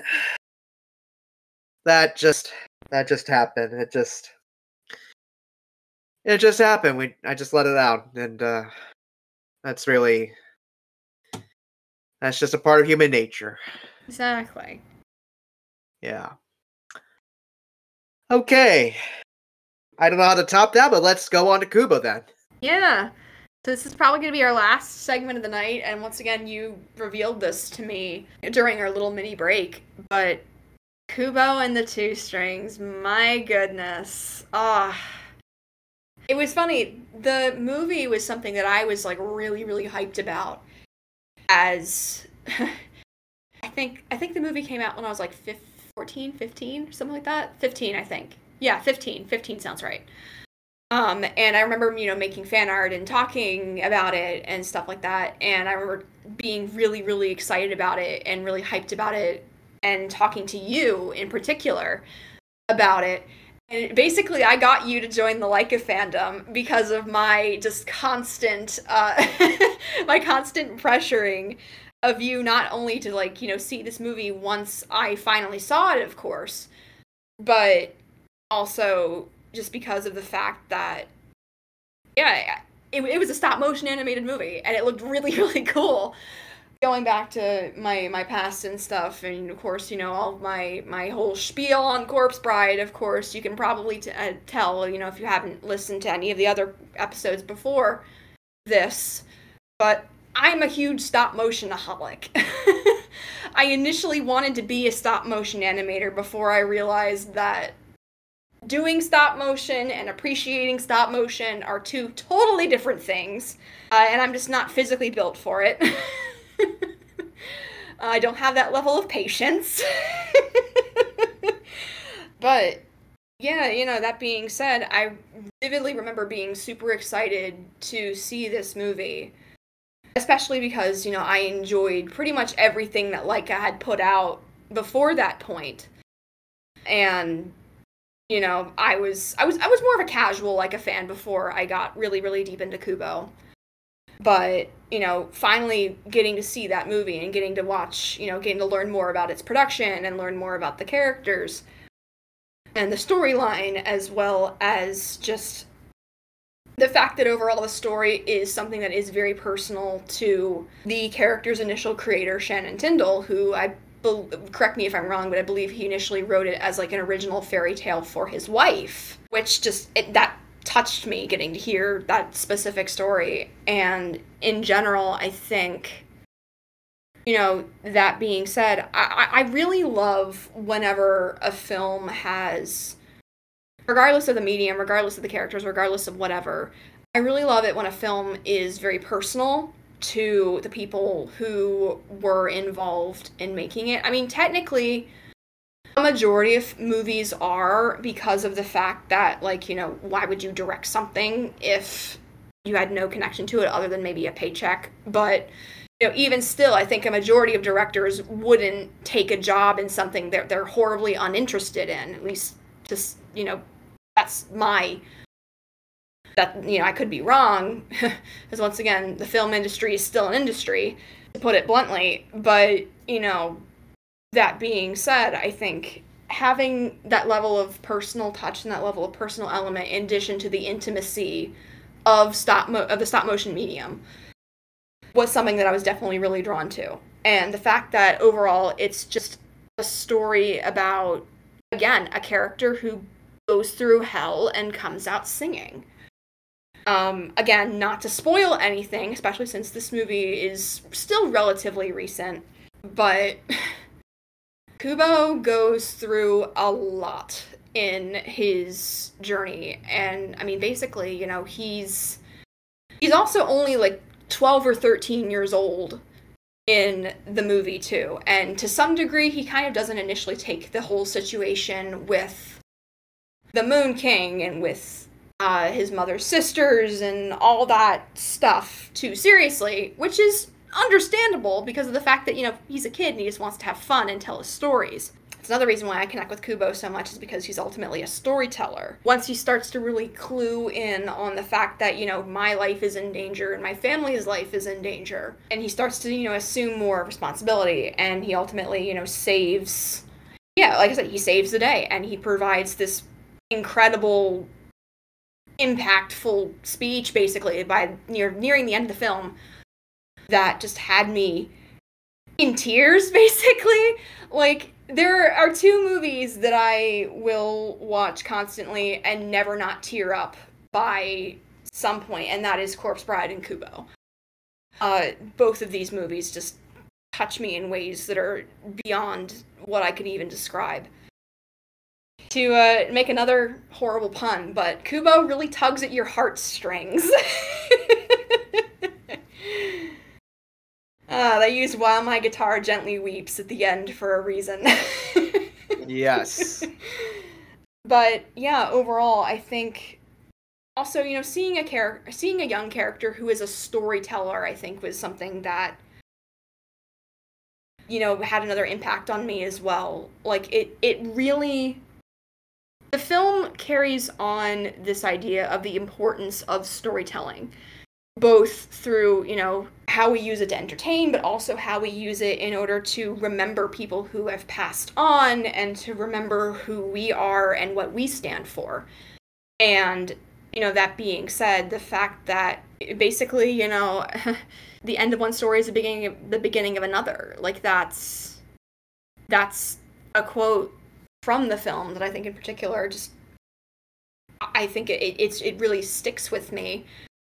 Oh, great. Now add that to the list of potential grad cap quotes I could use. Oh man. I still don't know what I'm going to put on my graduation cap. Um, I may have decided. I, I'm thinking. I'm leaning towards doing a bluey thing, but now I've got another idea. Great. I'm sure you get. I'm sure you'll get it all figured out uh, before graduation. Yeah, yeah. I've got till at the very least the 11th because that's when grad cap decorating day is. Um, but you know, that being said, the fact that the story put the the film put such an emphasis on storytelling and its importance and the importance of the stories that we hear and that we tell ourselves i think is just something that again dumb puns i guess but really struck a chord with me. Being someone who aspired to be like kubo and to, to tell stories and to use those stories in order to basically make a change be it through entertainment or be it through changing minds in some way uh, as we can see in the end with a pretty big reformation arc. I'm not gonna again, I'm not gonna spoil anything for people who haven't seen this movie and who want to see this movie, but there is a character reformation uh, situation, and it's quite lovely, and it's basically all partially kickstarted uh, by Kubo's gentleness and kindness and love and stories.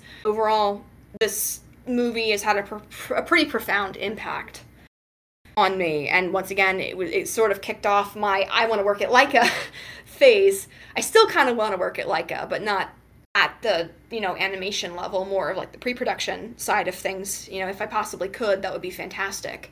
I actually applied to an internship at Laika. Fingers crossed. Um, but yeah, that being said, I think this movie has had such a profound impact on my life, and it, it basically just reaffirmed everything that I thought to be true about life, especially with, you know, the context of the importance of storytelling. Um, and you know, you and I were were back when I was on Tumblr, we used to have this Kubo blog called Kudos to Kubo, and I think yes, I think we yes. have a dis we still have a Discord server that's somewhat it's not really active, but it's not active. But we no. still have the Discord server dedicated to this movie and these characters. And yeah, I remember you and I talking so much during our the, our peak Kubo obsession, so to speak. um, specifically around like award season, like okay, who's gonna back back kind of what we did at the beginning of the season of like you know what are we gonna do? Or you know who's gonna who's gonna win? Who's gonna take home x y and z? And, um, you know, uh, 2016 was a year that I spent a good portion of my life at the movies, specifically seeing animated movies. Um, I think it, it, was funny. It was like, you know, I, I just, I wanted to consume so much animation that year just because of the fact that I, I obviously wanted to study it and I wanted, and, you know, I was drawn to what was being released that year. But I also basically wanted to, like, after I saw Kubo, it was kind of like, okay, who who are who who's the competition here? you and I can obviously tell that we were both pretty shocked and uh, and not very happy. Disappointed, yes. when uh, when Kubo didn't take home the uh, the Oscars in particular. I even had like this uh, this drawing prepared. Uh, I, I, I when I was dedicated enough to even draw for that matter for that matter uh, of Kubo holding an Oscar. So uh, uh, I don't know. Maybe I maybe I jinxed it. Maybe I, I I don't know. I don't know. Maybe maybe it was that, or maybe it was the maybe maybe it was just Disney. You know, pretty much just trying to you know dominate the category again. Anyway, so I I, I don't know. I don't know. But but it was just uh. But it's still this was a this was an underrated film that um that uh well, it didn't really do too well at the box office, but it was still a great film. Absolutely, yeah. I mean, it's funny, like even flops still ha- can have such a big, profound impact on people's lives. And just because something flops doesn't mean it's not a good movie. And I, I think that's definitely something that I've I've definitely realized specifically with you know how much I've I loved Kubo and how much I enjoy the movie you know everyone who saw the movie around me enjoys it too Like I think it's funny, like my grandmother, I think she even credits Kubo as being one of her favorite movies of all time because of just how visually striking and how lovely in general this movie really was and is. So, yeah, undirty. Thanks, Disney. yeah. But anyway, this uh this film was really the sticking point for me to get into animation because this was just so because the animation was done so beautiful so beautifully especially within the stop motion medium. Stop motion is uh very it's quite painstaking to do. And the level of dedication you have to take to to tell a good story like kubo did that is something applaudable and admirable and just all just all of that. This was really the one film that that got me into animation and and really you know also got me into a, also something that kind of really how should i say this? This was also the film that um really enhanced uh, my understanding of you know storytelling because Kubo, you know, telling his stories, you know, and and then living the story, so to speak. You know, those are two totally different things, but that but that can really happen. But but it but at the end of the day, it's all about you know if you when you tell stories, you you might end up you know changing somebody's life, or you might make somebody, or at the very least, end up making somebody else's day. But that is what storytelling is storytelling is of course at the heart of animation especially just with any other movie that uh, be it you know live action or whatnot but um yeah this was the this was the film that that got me into animation and i'm just i'm just really glad we you got me into it and and we just kind of obsessed over it for quite a while, especially after Kubo lost the Oscar to Zootopia. We kind of started this whole kudos to Kubo thing, and we kind of kept it going for like a couple years. So I would love to bring it back, especially you know with the uh, with the anniversary coming up, and I sure would love to talk more about this film at some point uh, during our podcast later on. So maybe in a future episode we'll, we'll get to discuss a little bit more about it but anyway kubo is uh, streaming for a limited time actually on tubi uh, but otherwise you can buy it on itunes or or or apple tv amazon prime whatnot yeah just a great film just a great film that uh sadly flopped but still a great film a fantastic film about storytelling and living the story and changing the lives of countless other people. That's all I can summarize about it. But anyway, so so all of these films that, you know, all these shows and films that inspired us, looking back upon it, you know,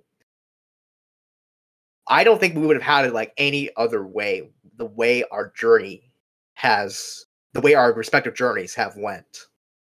Oh yeah, no, like I it's funny. I think to myself like everything that I've ever been interested in is just something that it made me who I am as, you know, even the title basically suggested the Toons that made us. Like if I had gone on my life without even one of these things, I think my I could have been a very different person. I'm not necessarily saying I could have been a better or worse person, but I could be a very different person if I hadn't been exposed to and hadn't fallen in love with everything that I did. So, you know, that being said, I think going once again, you know, to wrap this up, I suppose, but going back to just the impact animation has on people's lives. This I think, you know, you and I are a testament to that because, you know, who we are and what we enjoy are, you know, often connect hand in hand. So, yeah, that being said, I'm just incredibly thankful that I was able to have all these wonderful things in my life and still have so many of these wonderful things in my life. And overall i'm just i'm genuinely thankful that in one way, shape, or form, these shows, movies, whatever, have given me basically partially given me my, my personhood, but also given me such a strong, passionate love of animation, the point where I've, you know, told myself that I want to be one of those people who tells stories that impact people.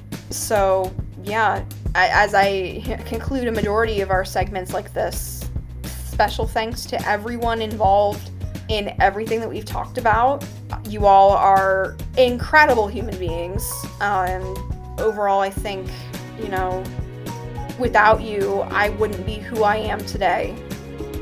So, again, just thank you for providing me with comfort and joy and happiness and all the wonderful things from childhood on. Certainly, and amen to all that. So, yeah.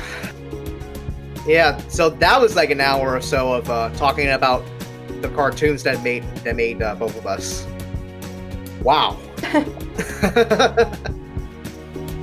I did not think it was going to be that long. I kind of did to some degree because we had a lot to talk about. anyway, uh, we are going to go ahead and take a we're going to go ahead and take another break here, and we're going to be we will return to wrap up the show at least uh, for first part of this season. In fact, we'll be right back.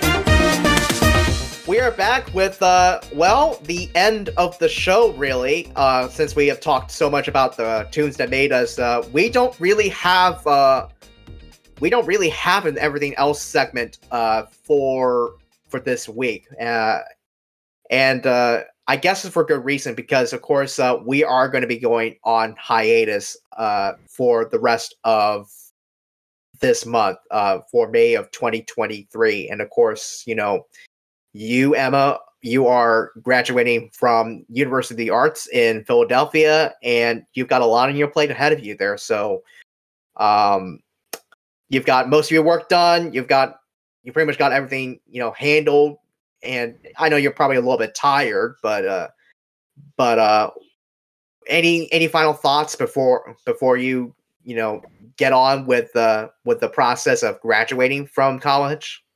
Yeah, I mean.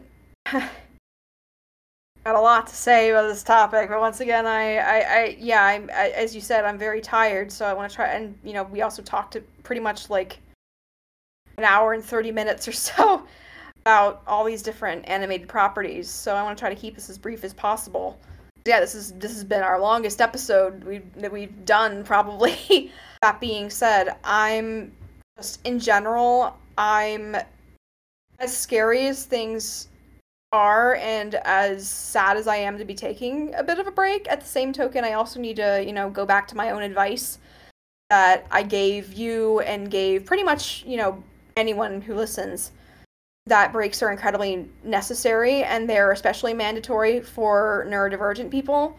So, you know, that being said, I feel like, you know, as we said before, um, since we're gonna go quote unquote hibernate, I suppose, for a little bit, we're gonna come back bigger and better and stronger and continue to talk about all the things that we love and we enjoy. And I mean, you know, I guess leading into sort of an obligatory thank you statement, but thank you, Adrian, of course, for A, suggesting that we do this, and B, you know, for being such a fantastic co host throughout these past few weeks that we've been hosting the show together.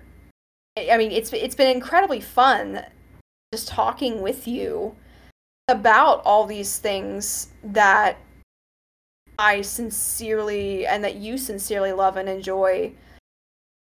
And of course, thank you to our listeners, whether or not this is your first episode or your, you know, or you've been here since the beginning.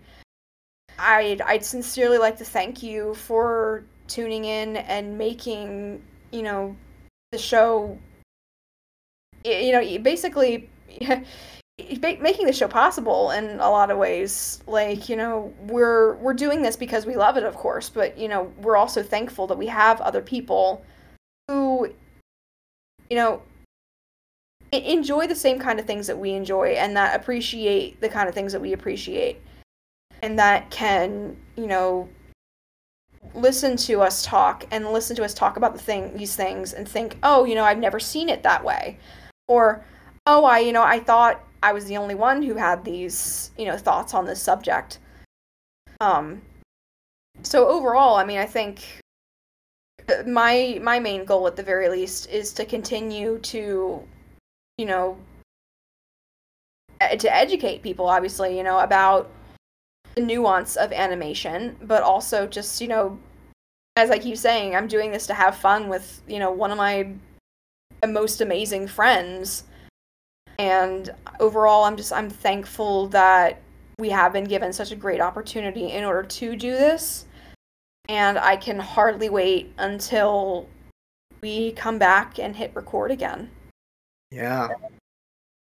I'm really gonna miss doing this with you at least for the rest of this month because it's been so much fun you know sitting down and chatting with you about what's going on in animation and and also about the about the TV shows and the movies that we've been into is within the animated medium. But I think this break is going to be worth it, especially because uh, we've got some exciting stuff coming up and that we have planned for June and July. And also, I'm also working on refreshing the podcast a bit, and uh, so that's going to include so, uh, like a new a new look. And uh, as I said uh, last week, we also we are also going to have a brand new announcer in uh, Jared Harris.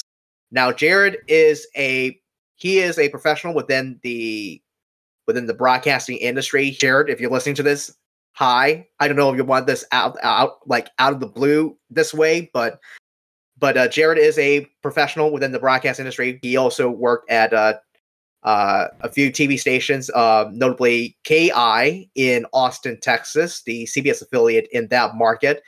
And uh, he's also he's kind of really, you know, he likes to do voiceovers. And when I heard his work over on this server called 31 Broadcast Plaza, that uh, this guy named Jim Stanton, who also runs uh, Studio 31 Media Archive and 31 Rewind, and also does this podcast called uh, Broadcast Bulletin about the television news industry and also the wider broadcast industry in general. So, if anything, that might be worth checking out, especially if you might be a little bit interested in that podcast. And I know Jared has also done an interview with Jim, and you'll probably hear his story on a future episode of that one. But anyway, and, and he's going to be the voice leading you listeners like into the show through the breaks, and then uh, and then also ending the show as well. So it's going to be really it's going to be really fun to see how it's all going to be put together, especially since I'm putting it together anyway. But it's going to be really fun to see how it's going to how it's going to sound and you know eventually i think it's going to result in a much better sounding product really. Oh yeah totally. I'm i'm incredibly thankful that we basically have a producer now. Like that's just that's well not really a producer an announcer actually but i'm oh. i'm kind of still producing the show. Yeah still. I mean at the very least i'm glad we have another person who is joining us on this journey and i'm genuinely looking forward to you know as you said seeing the way things are going to adjust and change as you know as we get more people involved. And i think overall i'm i'm genuinely happy that we have him on board. So again if you're listening thank you first of all. Uh, well, I kind of roped I kind of roped it in into our little podcast, but uh, but anyway, but but still, you know, thank you, thank you for for for uh, being on board. But yeah, I mean, in general, I'm just looking forward to seeing what this podcast will become in the future, and I think you know we've we've got a really really bright future ahead of us. Be it you know through this podcast and just in general. Like, you know, sky's the limit right now, and I'm genuinely looking forward to once again returning to recording again because as you said, we still have a lot more to talk about. We have we've barely even scratched the surface of what you know the animation was in, in animation industry was and is. So, yeah, that being said, I'm genuinely looking forward to seeing what else we come up with in the future, and I just hope you guys all continue to come along for the ride.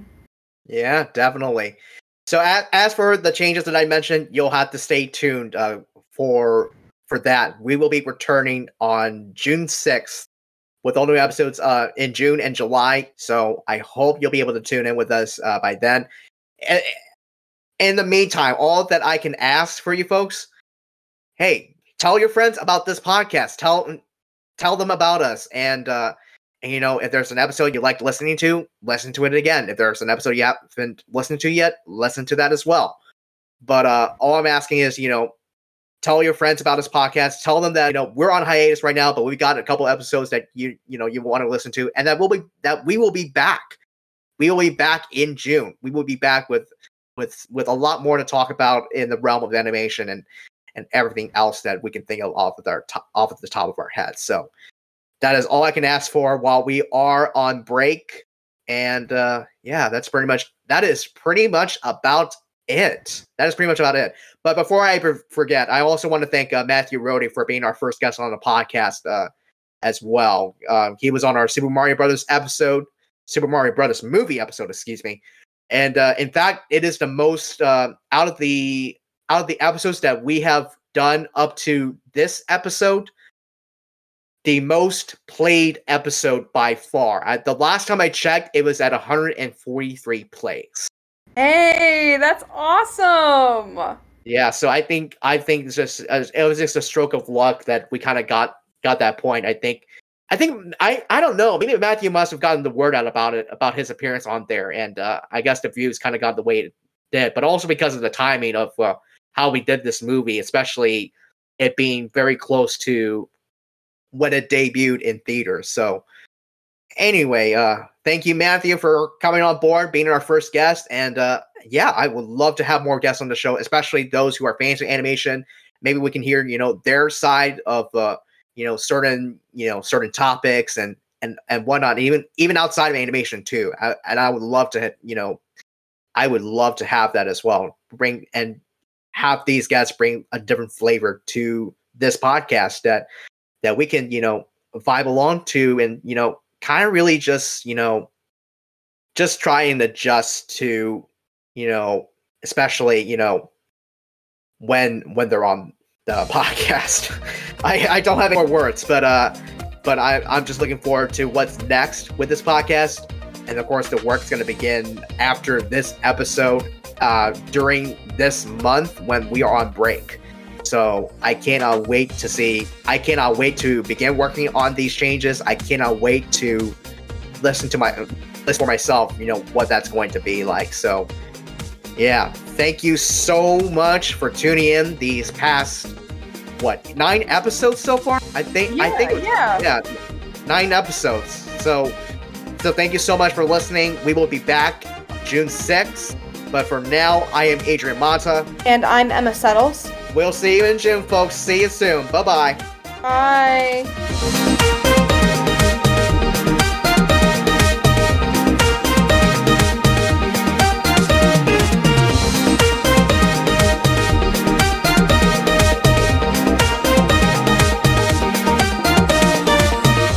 Has been the Sachairi and Peaches Show, produced, edited, and co-hosted by Adrian Mata, and co-hosted with Emma Settles. The Sachairi and Peaches Show is a Sachland original podcast.